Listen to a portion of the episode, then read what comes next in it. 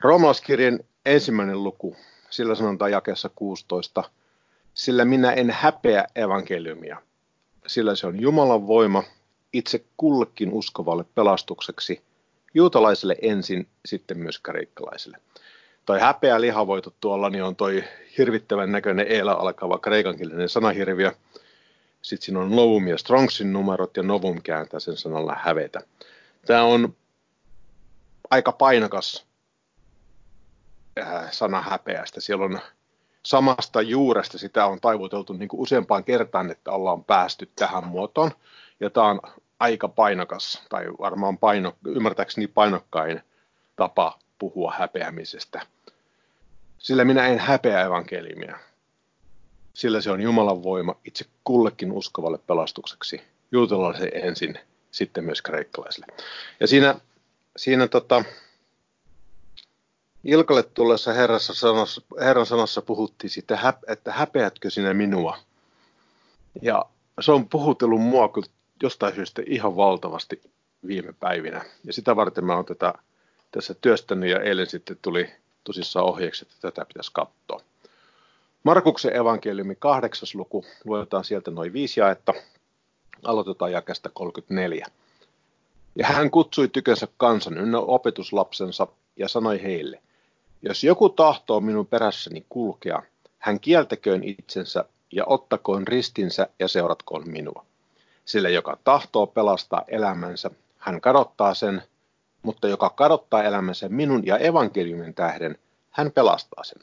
Sillä mitä se hyödyttää ihmistä, vaikka hän voittaisi omaksensa koko maailman, mutta saisi vahingon sielullensa? Sillä mitä voi ihminen antaa sielunsa lunnaiksi? Sillä joka häpeää minua ja minun sanojani tässä avion rikkojassa ja syntisessä sukupolvessa, sitä myös ihmisen poika on häpeävä, kun hän tulee isänsä kirkkaudessa pyhien enkelien kanssa.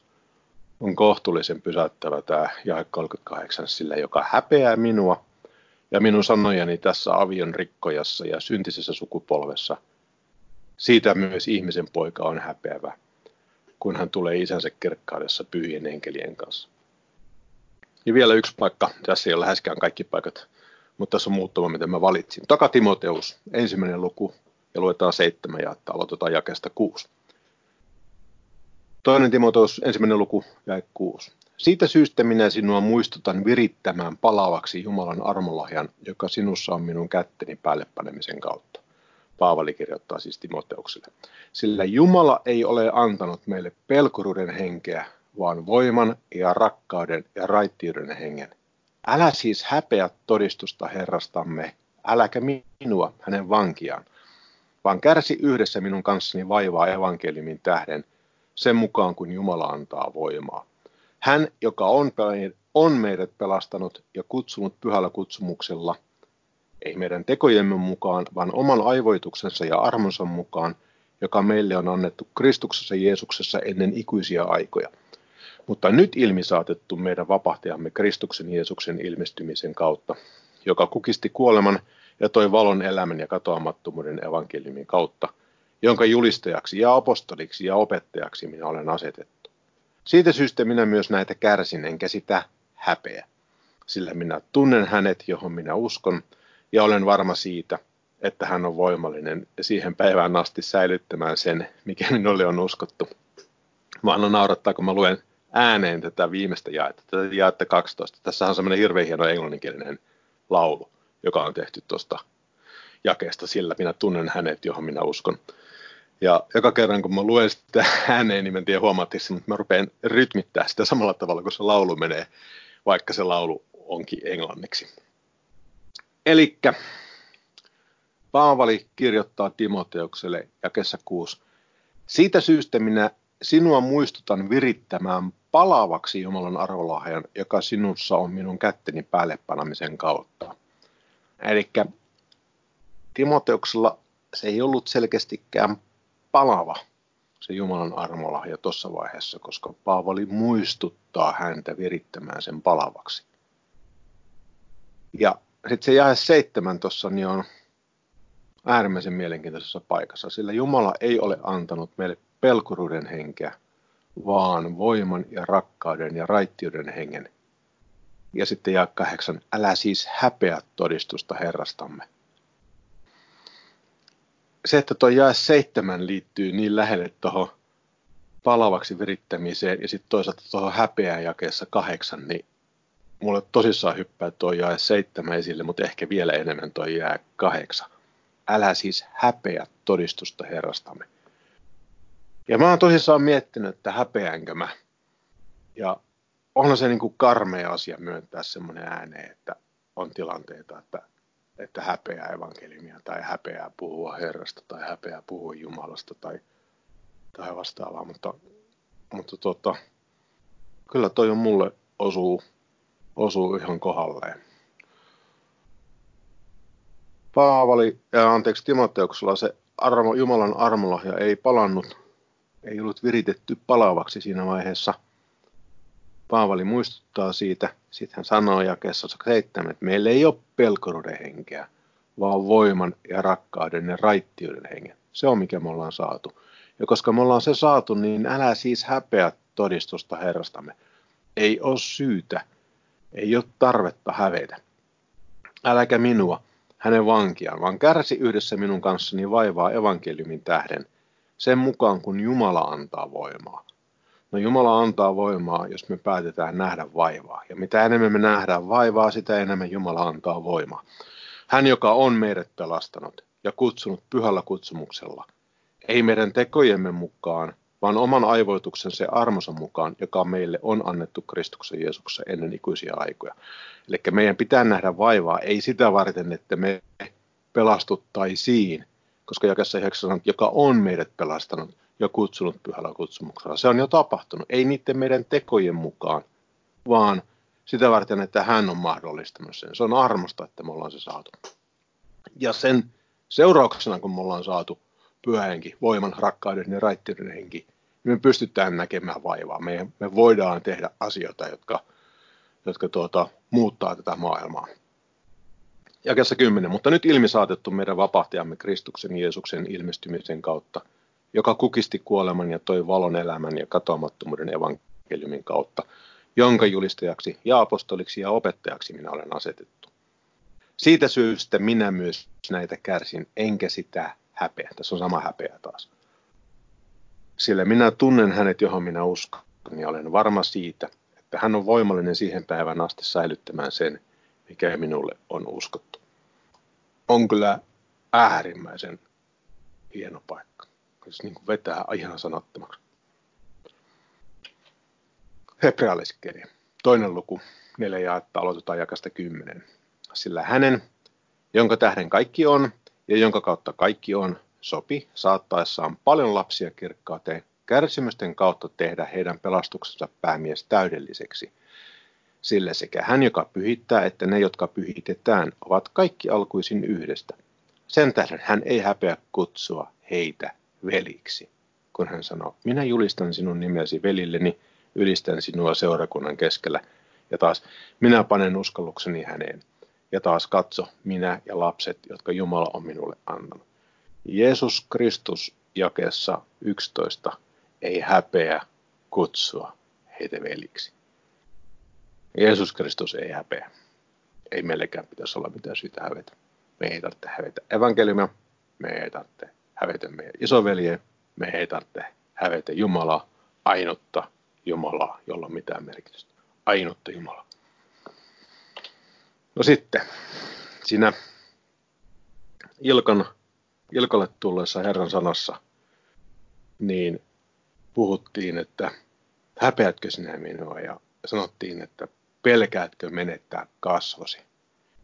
Toinen asia, mikä siinä sanottiin, oli se, että haluat arvostusta tai haluat kunniaa ja sitä varten pelkää menettävänsä kasvonsa ja sitä varten häpeää, häpeää Jumalaa tai häpeää Herraa Jeesusta Kristusta.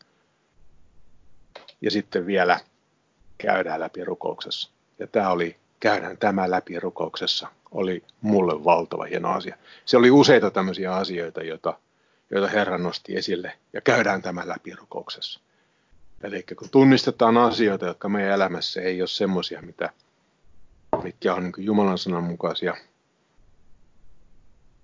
niin ne viedään Herra eteen. käydään niitä läpi rukouksessa. Siellä oli ihan fantastinen lause vielä, vielä yhtenä, joka oli, että hengellisten ihmisten kanssa on helppoa olla uskossa. On muuten aika, aika pysäyttävää. Teidän kanssa ei ole koskaan mitään ongelmaa. Mutta se häpeä voikin tulla sitten tilanteessa, kun siellä ei ole hengellisiä ihmisiä paikalla. Tai ihmisiä, joita me ei tunneta kunnolla. Tai ihmisiä, joita me ollaan tunnettu vaikka kuinka pitkään. Mutta ei ole sitten hävetty kertoa Jumalasta. Oliko se oikein muodostettu lause? Hengellisesti ihmisten kanssa on helppo olla uskossa. No nyt me ollaan katsottu sitä häpeää ja nyt me ollaan katsottu, miten se, miten se näkyy, mitä, mitä niin kuin muutamia paikkoja raamatussa, mistä sitten kirjoitetaan, mutta toihan on vähän niin kuin, että ei se ihan vielä niin kuin ratkaise koko sitä ongelmaa. Toi käydä läpi rukouksessa on ilman muuta avain. Mutta on jotain muutakin, mitä me voidaan tehdä. Ja kiva, kun otitte asian esille, niin voin kertoa. Ensimmäinen tessalonikkalaskirja, toinen luku. Aloitetaan jakasta yksi. Tiedättehän itsekin, veljet, ettei tulomme teidän tykönne ollut turha. Vaan vaikka me ennen, niin kuin tiedätte, olimme kärsineet Filippissä ja meitä siellä oli pahoin pidelty, oli meillä kuitenkin Jumalassamme rohkeutta puhua teille Jumalan evankeliumia suuressa kilvoituksessa – sillä meidän kehotuspuheemme ei lähde eksymyksestä eikä epäpuhtaasta mielestä eikä ole kavaluudessa puhuttua, vaan niin kuin Jumala on katsonut meidät kelpaavan siihen, että meille uskottiin evankeliumi, niin me puhumme, emme, niin kuin tahtoisimme olla mieliksi ihmisille, vaan Jumalalle, joka koettelee meidän sydämemme.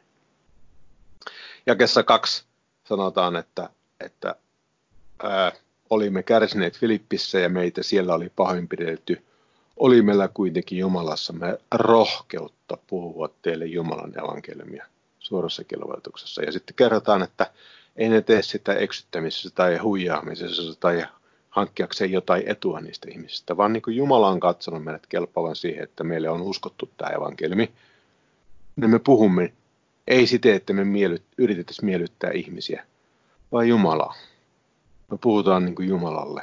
Me tehdään Jumalan asioita, kun me puhutaan evankeliumia, hyvää sanomaa, puhutaan valtakunnasta eteenpäin. Ja se rohkeus on tavallaan se, mitä tässä puhutaan.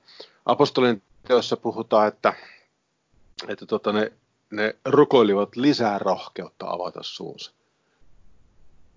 Ja koko paikka sen jälkeen. Kolossalaiskirja neljäs luku jakessa kaksi sanotaan, olkaa kestäväiset rukouksessa ja siinä kiittäen valvokaa. Rukoilen samalla meidänkin edestämme, että Jumala avaisi meille sanan oven puhuaksemme Kristuksen salaisuutta, jonka tähden minä myös olen sidottuna, että minä sen ilmoittaisin niin kuin minun tulee puhua. Vaelluksessanne olkaa viisaat ulkopuolella olevia kohtaan ja ottakaa vaari oikeasta hetkestä.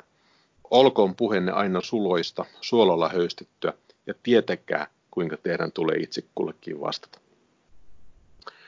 Olkaa kestäväiset rukouksessa ja siinä kiittäen valvokaa.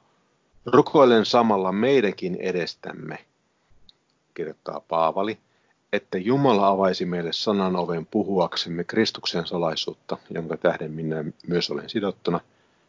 Ja Paavali edelleen sanoi, että rukoilkaa meidän edestämme ja sitten hypätä vähän eteenpäin, että minä sen ilmoittaisin niin kuin minun tulee puhua.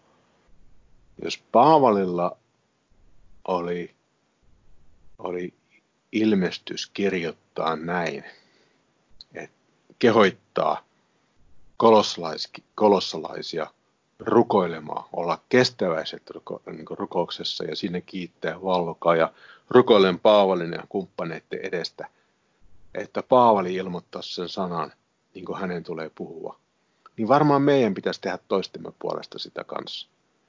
Ja se kertoo, että, että siinä on myös toi sanan oven avaaminen. Mä tunnistan myös sen, että se on niin osa sitä rukousta. Mutta toinen osa on myös se, että, että Paavalikin koki, että ehkä hän ei ihan täysin vielä osaa sitä ilmoittaa niin kuin jokaisessa asiassa. Ei osaa puhua sitä sanaa oikealla tavalla. Ja jos Paavali ei sitä osannut, joka oli varmaan niin kuin, kuitenkin sen aikakaan oli yksi oppineimpia raamatun, raamatun tuntijoita, niin samalla tavalla meidän, meidän pitäisi suhtautua tähän asiaan, että me rukollaan toistemme puolesta, että meille kaikille annettaisiin oikeat sanat ja että Jumala avaisi meille sanaovia, että meillä olisi rohkeutta pitää sitä sanaa tarjolla. Jakessa viisi. Vaelluksessa ne olkaa viisaat ulkopuolella olevia kohtaan ja ottakaa vaari oikeasta hetkestä. Olkoon puheenne aina suloista, suolalla höystettyä ja tietäkää, kuinka teidän tulee itse kullekin vastata. Se on tavallaan semmoinen tietoisuus, että milloin tahansa tulee tilanne, että tolle puhu sanaa, niin sitten rohkeasti mennä puhumaan. Se on tavallaan se asenne siitä, että, että avaa suunsa. On aina valmis avaamaan suunsa silloin, kun ovi avautuu. Että ei se ole vaan semmoista, että me rukoillaan niin kuin tavasta tai, tai tuota, tottumuksesta, että Herra avaisi meille sanaovia ja rukoillaan, ää, rukoillaan ihmisiä tulee niin kuin elonkorjuuseen tähän tyyliin tekemään työtä, vaan että se on oikeasti se asenne, että kun Herra sen oven avaa, niin me tunnistetaan, että nyt se ovi on auki ja me mennään rohkeasti siitä pitäen sitä sanaa tarjolla. Eli me aloitettiin aluksi katsomassa että häpeää. Puhuttiin siitä, niin katsottiin muutama paikka, mitä siitä häpeästä kerrotaan, kerrotaan tuota, Uudessa testamentissa. Sitten me katsottiin lyhyesti sitä, sitä Ilkalle tullutta Herran sanaa, jossa puhuttiin häpeästä, kuinka sitä käsitellään rukouksessa Herran kanssa tai Jumalan kanssa. Ja sitten me katsottiin, kuinka se rohkeus on tavallaan se toinen puoli sitä kolikkoa. Et sen sijaan, että, että tota, tuntee häpeää, niin voidaan rukoilla itsellemme rohkeutta puhua sanaa. Voidaan rukoilla toistemme puolesta, että meillä olisi kaikilla meillä olisi rohkeutta. Me tunnistettaisiin, kun Herra avaa sen oven, että meillä olisi oikeat sanat puhumaan niille ihmisille. Ja sitten mä lopetan. Sillä minä en häpeä evankeliumia. Sillä se on Jumalan voima itse kullekin uskovalle pelastukseksi juutalaisille ensin, sitten myös kreikkalaisille. Meillä on aivan fantastinen elämä, minkä Herra on meille antanut. Meillä on aivan mahtava etuoikeus vaeltaa Jumalan lapsena ja käyttää sitä pyhää henkeä, niitä voimaa ja vaeltaa Herran yhteydessä. Ei ole mitään syytä, oikeasti mitään syytä tuntea häpeää. Ei ole mitään syytä olla kertomatta sitä niille ihmisille, jotka ovat, niin kuin tuolla sanottiin, ulkopuolella, koska ne ei ole sitä vielä kuullut. Silloin se peite on niiden päällä, koska ne ei ole koskaan kuullut sitä.